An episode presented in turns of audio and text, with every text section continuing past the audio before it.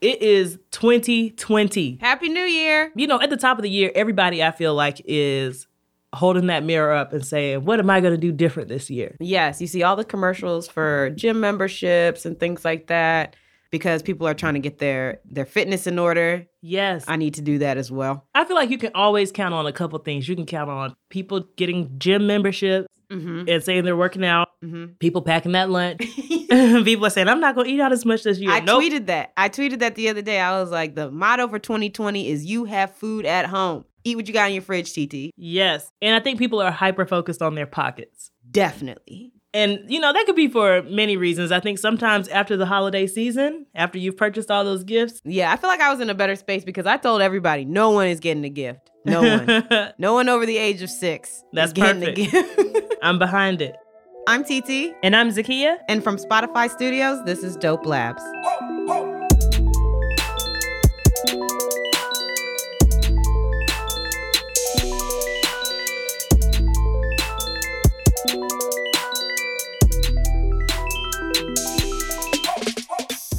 My timeline has been filled with people talking about cutting expenses and generating new lines of income. Sometimes people say, I didn't do as much with my money, or I didn't do as well with my money in 2019. So in 2020, I'm going to make some changes. Have you seen that kind of stuff? I've seen some memes that are like, oh, how to save, you know, a few thousand dollars by the end of the year. And it has like a metric where it's like, if you save, you know, $2 every day, then you'll be able to get to a certain amount of money. Or if you save like $2 and $4 and $6 Mm-hmm. and things like that. And so people are trying to find all the cheat codes to level up with their bank account. And I think this puts us in just the right position to kind of jump into some of the tools people are using to hit these financial goals. Because there are a lot out there. So this week we're talking about fintech. Fintech is short for financial technology. In order for something to be considered fintech, it must be technology that connects you to a financial system. So, like to your bank or your credit card or something like that. Right. And you may think you don't know any fintech apps, but I guarantee you that you do. Yes, fintech apps are basically running our lives, and we had no idea. There are a couple of different categories, and I won't hit all of them, but those that are kind of digital banking, so Chime, if you've heard of that, those that let you send different payments, so Venmo, Mm-hmm. Mm-hmm. Samsung Pay, Cash app. business tools, um, so things that help you if you have a business that help you kind of run your business. Retail investing, so Acorn, if you've heard of that one, or Robinhood, or Symphony, if you use that banking system. Crowdfunding, so Kickstarter is a fintech app. GoFundMe. That's right, and Patreon is a fintech app as well. Mm-hmm. Even some new insurance options are actually financial technology companies. Yes, like there's stuff for car insurance, medical insurance. If you're already using these or thinking about using one, we're here to help you learn a little bit more about how these apps work and how they can work for you. And how you can get yourself situated for 2020. So let's get into the recitation.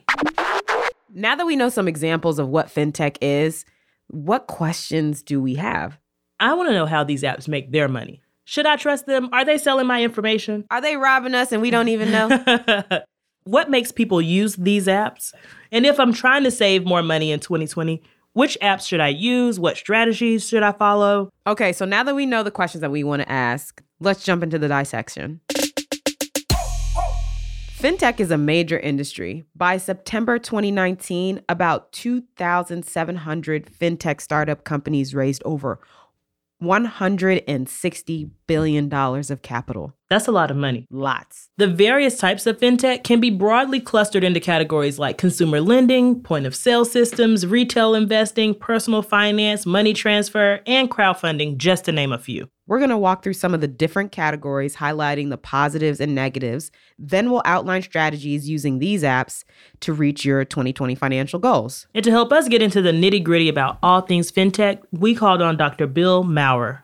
My name is Bill Maurer, and I'm an anthropology professor at the University of California at Irvine, where I direct a research center called the Institute for Money, Technology, and Financial Inclusion.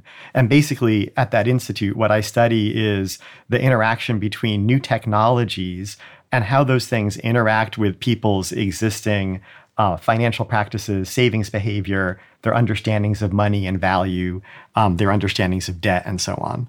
Fintech is all around us, and it can feel like these apps have been around forever. But that's not exactly the case. Yes, so our first question for Dr. Maurer was When did all of this stuff start popping up? This really kind of hit the scene in a big way in 2008 and 2009 with the launch of the iPhone. Yes, the iPhone launched in the US in 2007, but the iPhone 3G came on the scene in 2008. Revolutionary. It changed everything. All of a sudden people have this really cool device that fits in their pocket and is basically a terrific interface into a whole bunch of different applications. Our, our whole kind of app ecology grew up around the iPhone and similar devices. And people in Silicon Valley and in the banking industry and payments industry started realizing hey, this device, th- this suite of devices and apps could really change people's relationship to their money and to the existing financial and banking infrastructure. I love that he describes this as ecology because we've talked about ecology on a couple of different episodes. yes. And so ecology is just how different things, usually in biology, we say how different organisms interact with one another. But now we're saying, how do these different apps talk to each other? How do people want to access their information now that they have a smartphone? So it's really cool to think about this in the context of more of a relationship. Yeah. So these apps have created their own special environment. That's right. So the first category we're walking through is personal finance. These are apps like Mint, Credit Karma, You Need a Budget, and even your personal banking app. Generally, they help you manage your spending and saving. These apps basically serve almost as like training wheels, right? So it's like training wheels on a bicycle. It teaches you a little bit about budgeting and investing or savings. It's usually not enough to get you where you need to go, but it gives you basic skills and a basic vocabulary. So then you can start talking to other people, to friends, to your parents, or even walk into your credit union or bank and start asking better questions. And these apps or services can be really good for helping people make smarter financial decisions. This help comes primarily in two ways. The first is by data visualization, or giving people charts and graphs to show them what they're really doing with their money. For so many people, money's just coming in and going out, and they're not really being mindful about it or paying any attention to where things are going. We all know we're getting more than the basics when we go to Target. Yes. You're getting stuff that's not on your list. you went there for toilet paper, you came out with a flat screen TV, the hair supplies. That little $1 area in the front, it's a wrap. It is. I'm in there getting all seasonal decor, whatever they have, I'm grabbing it. Like, I do need a new toaster. I think we would all be shocked if we could see just how much we're spending at Target every month. what most of these budgeting apps do is they connect up to your your bank account and your um, you know your debit card and your credit card, all of your accounts, um, and they're constantly pulling data in from those accounts. So they're seeing what you're doing, and then they can represent that data to you with cool visuals and graphics to help you understand where your money's going, and then to help you change your behavior, at least in theory. Yes, for me, I'm a visual learner. So, you know, just seeing the dollar signs, I'm like, yeah, the money's going down. Right. But when you see that pie chart and it says, hey, 60% of your shopping was at Target, that's a reality check. Yeah, for me, I realized that I spend way more money on pizza than I do on like toothpaste. You should. I hope so, unless you're eating that toothpaste. One of the fintech apps that I used, and I used it a couple years ago, Mhm. is Mint. Oh, I use that too. Really? Mhm. I like Mint um, because it will kind of show you all these different categories. You can create some new categories, and it can say, "Hey, you're spending more on this this month than you did last month, Right. or outside of your budget." What Mint showed me is that I use um, Lyft a lot. And so I was like, you know what, TT? Sometimes you don't need someone to drive you. Sometimes you can drive yourself. Or walk. Oh, that's not a part of my New Year's resolution. What? I hate working out. So for us, these types of visualizations really help us understand what some of our spending patterns or trends are. But the other way fintech helps people be smarter with their money is through gamification. And what that means is, you know, there's little points that you earn, or little stickers or stars, or there's bars that fill up with, you know, uh, green, or the, you know, the red, the red circle slowly turns into a green circle. Even though I don't want to believe that I'm swayed by this type of gamification, I know that it's true. I want to get all the stars, Mm-hmm. all the stickers. I want to have nine lives. I want whatever it is. I want to get the super plus bonus. Right. I want all those things. You know when you're driving on Waze and you see that um that little power up thing coming, it's like, oh, once you cross this place and you get 10 points. I'd be so excited. I don't even know what those 10 points do. And this is just tapping into basic psychology, right? Of like, we get a little reward for doing something and our dopamine goes crazy in our brain. And we're like, ooh, that felt good. I want more of that. And there you have it. FinTech makes you feel good. I love a gold star or, you know, something filling up green or whatever. It makes me feel like go TT, go TT, go TT. While data visualization and gamification might help us make smarter decisions, the fintech environment also brought about some new norms that make managing your spending a little bit harder. One of the things about some of these apps, and and I guess you could call this a downside, right, is that they sometimes send you mixed messages. Right. So you might be spending a lot of money on pizza, but then you get an ad that it shows a coupon for a pizza place. So why is that? some of the budgeting apps, they the apps themselves make their money by selling ads to you or by, you know, kind of making you offers that they get a little bit of a return on. So now that you know that, you can avoid those ads. So sorry, TT, doesn't mean that you get more pizza. Fine. Another category is point of sale and shopping. These are apps like Venmo, Cash App, PayPal, Zelle, and Square and we use these apps to purchase products or services. It makes paying really easy and avoids some of the hassle of cash transactions. It's also a really great tool for some small businesses because they can avoid the fees that are normally attached to card purchases. And it's good for the customer because then we don't have to have a minimum amount purchase in order to use these apps like we do with a credit card. I think initially I was a little skeptical, and some of my friends were skeptical about these apps I at first. definitely was skeptical at first. And now it feels like everybody's using them. You know, it just became it became so generalized and second nature to people over time to just start putting their credit card information into everything, right? But what we know, maybe this is based on some of my own personal experience. It is, is, is that these apps make it really easy to spend money because often all of your information is already stored or pre-populated in the app. Yes, because the way that smartphones are set up these days, everything auto-populates. Your name, your address, your cell phone number, your social security number, your mama's maiden name, what you ate for breakfast, everything. And we talked about how putting credit card information yes into your browser we talked about that on our end of the year mixtape. When you have mobile browsers and even browsers on your on your computer that auto-populate your credit card information, right? That save it and auto-populate, you're like, "Oh, yeah, okay, cool. Yes, I will buy all of these things on Amazon right now because my card is already there." That can lead to a lot of late night shopping. I do admit. I did buy that cool aunt sweatshirt. I knew it. I knew it. the thing here is these various types of fintech can make capturing your coins really easy, but it also can make giving them away pretty easy too. So be careful with that. The next category is consumer lending. These categories include Affirm, Afterpay, Credifi, and Bond Street. Are these apps? Not exactly. Not all of these are apps. So, Affirm is something you'll sometimes see on a website when you get ready to check out. And it may say you can split your payment into, you know, you can do this with 0% financing over 12 months. Peloton offers Affirm. Mm. I've often seen on um, like Shopbop and some other websites they offer Afterpay, so you yes, buy it and I've you can seen pay that later. On Urban Outfitters and a lot of different uh, clothing websites now. And there are some technologies like Zelle that yes, have a standalone app, but are also integrated. So Zelle is integrated. If you have Bank of America, Zelle is an option. If you have Wells Fargo, Zelle is an option. And so now that's why one in two people that have a bank account have access to Zelle. That's amazing. Because they did they have the best of both worlds. You can download another app or you don't have to. You just use it in your own banking app. It's pretty clever. Definitely. It gives people the opportunity to make purchases that they can't afford all at once and pay it off in tiny chunks. Let's just take the holidays for example if I don't have cash or credit, I might take a payday loan, and those things have incredible interest and have all these fees attached to them. But something like Affirm or Afterpay allows me to make a purchase and I can pay it in small chunks. Now, this still requires you to have some type of credit. Mm-hmm. While offering more payment options is really great, some of these fintech apps use something called alternative risk scoring. This is a practice that can mine other types of data to determine your credit worthiness.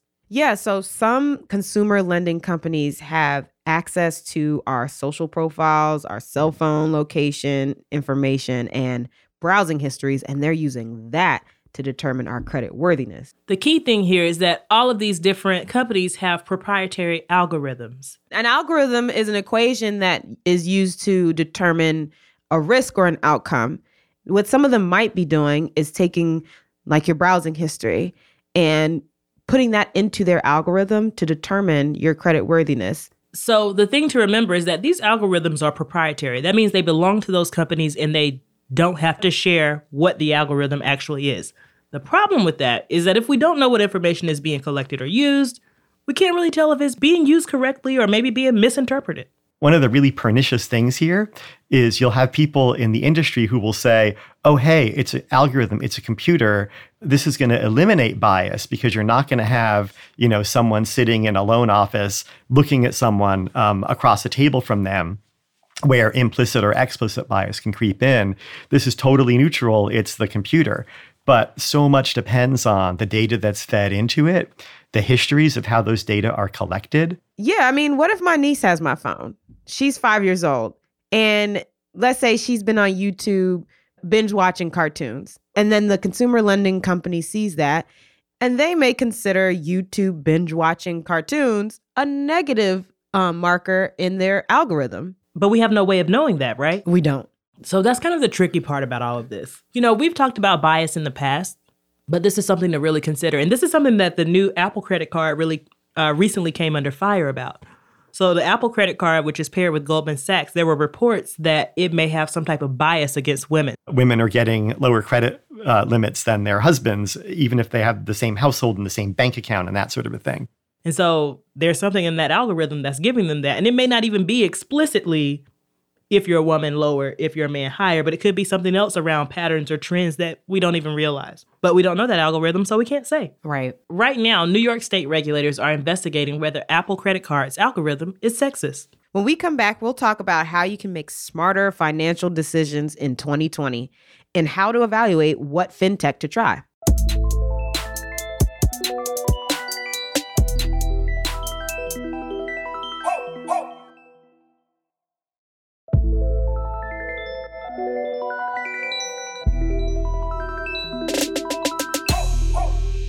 We're back. So, how can we make smart financial choices in 2020? Is there a way to use fintech for our good? According to Dr. Maurer, you shouldn't rely entirely on technology to get your finances back on track. Instead, you should use it as a tool, part of your larger strategy. And the first step of that strategy shouldn't be to download an app, it should be to set a goal. Set for yourself a realistic goal. And a realistic goal might be something like, I'm going to pay off 20% of my credit card debt this year, right? Not 50, not 75, not all of it. I'm just going to pay off 20% of it.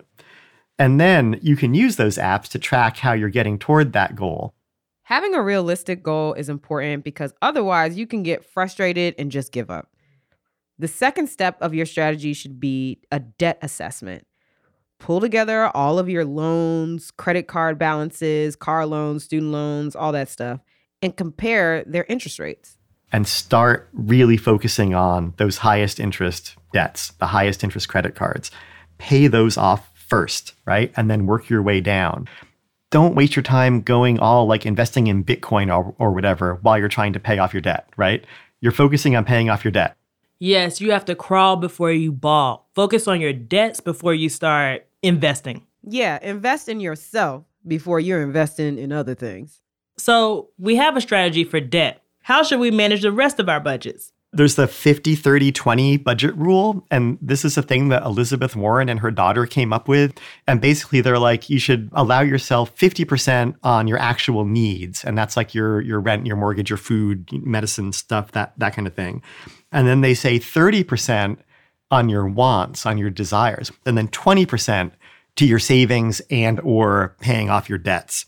I think that's a pretty good rule. The only thing I might do is like flip it, flip those last two so that you're um, allowing yourself, you know, 20% on your wants and then 30% on your your debts and your savings.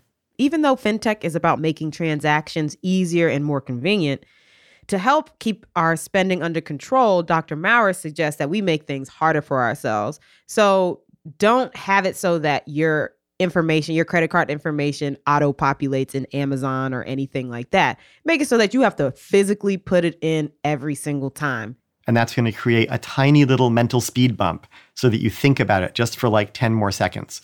Anything you can do to slow yourself down is going to help.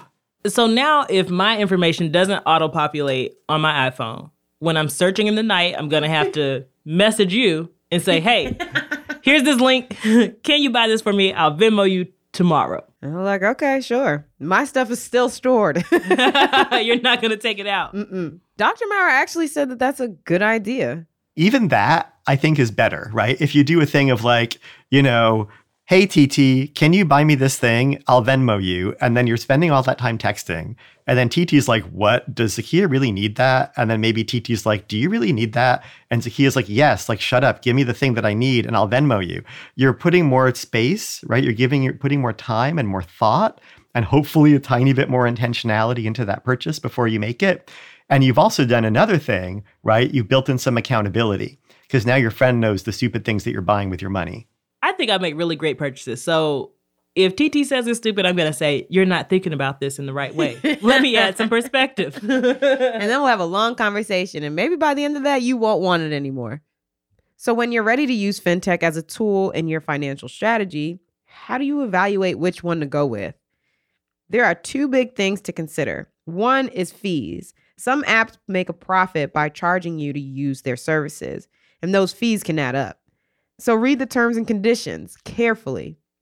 The other thing to research closely is the company's customer service. If there's no easy way to communicate with, with an app or you have a question and you can't get it answered, that's a big red flag, right? If you can't pick up the phone and call someone or you can't get into a little um, you know, in a in a chat box and talk to someone, or there's no way to email them, then uh, I'd I'd be a little bit concerned.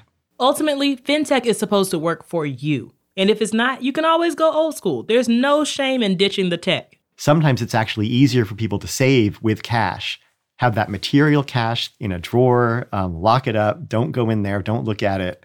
Only think about it, you know, on payday. And then when there's a big chunk of it and it's making you making you nervous or making you twitch, just take it to the bank. One of my favorite things is to use cash. Oh, I don't even know what that looks like anymore. I'm sure you don't. TT is all digital. I don't carry cash. I don't have I don't have a quarter. I don't have a nickel. I don't got none of it. I'm always the friend that has some cash. You know, I like to start out and say, this is how much cash I have for just ridiculous purchases. this is my cash for Whole Foods, for coffee, for a soft drink. Like, this is my cash for that. Mm-hmm. And when that's done, that's it. There's no more. I would run into issues because I once it runs out, then my brain would be like, "You need it now." now you really need that Coke. And exactly, and I'd be like, "Well, I need a Coca Cola. I I know I'm out of my cash, but I have this card." well, then my strategy wouldn't work for you, and that's okay. That's the thing to remember. Everything ain't for everybody. That's a good conclusion for this episode. Yes, do what works for you. And for some of y'all, in order to find out what works for you, you might have to spend a little time looking in the mirror. You have to say, what is my weak spot? Is it Wingstop on Fridays for lemon pepper wings? Those are delicious. is it a double impossible whopper, TT? Yes. yes, it is. And so, all of my weaknesses are food, I'm finding. But guess what? 2020, we eating what we have at home. That's what I said I would do, and that's what I'm gonna do. So I'm going heavy veggie. I mean, you know, I, I, eat a lot I of vegetables. support you. Yes, my friend, she loves a an herb. She loves lentils, and she loves a green. Leafy greens are the way to go. and so I know that my weak spots are clothes mm. and food. And it's not even food like grocery store food. It's like going out to eat. If you say at 7:45. Can you meet me at 8:30 for oysters? Yes, I can. Every time, whether I had it on, whether I, whether it was my plan or not, yes, I can. And so I want to think a little bit more. I want to be able to put a road bump or a speed bump between me and old Ebbet. I always fall victim to ads on social media. Really? They are so good. They really know me. So what I've been doing is when I see an ad, I'll say no. I'll say, remove this ad. It is not relevant. And so that I won't see it over and over and over again. Because that's another thing that gets me. If I see an ad three or four times, I'm like, okay, well, I need it then. One of my strategies that's been working for me for shopping is I will put all the stuff in my shopping cart oh yes, I like this. I'm gonna get it down to an even number. I need to get it down to under this amount, right? If it's three hundred dollars in my shopping cart, I need to get it down to two hundred. Always a hundred lower, mm-hmm. which is already the wrong scale to be shopping on. and then the next thing I do is just leave it in the cart. I can't buy it that day. Leave it. I open a new tab on top of it, and at the rate that I open tabs, sometimes I'm 30 tabs deep, and I forget about that stuff. and if I forgot tabs. about it, I didn't need it. Exactly. I didn't need it. Yeah, sometimes you just need a good night's sleep in between putting it in your cart and hitting complete purchase. And that saved me so many times. I logged in the other day on Anthropologie. Do you know how many candles popped up in that shopping cart?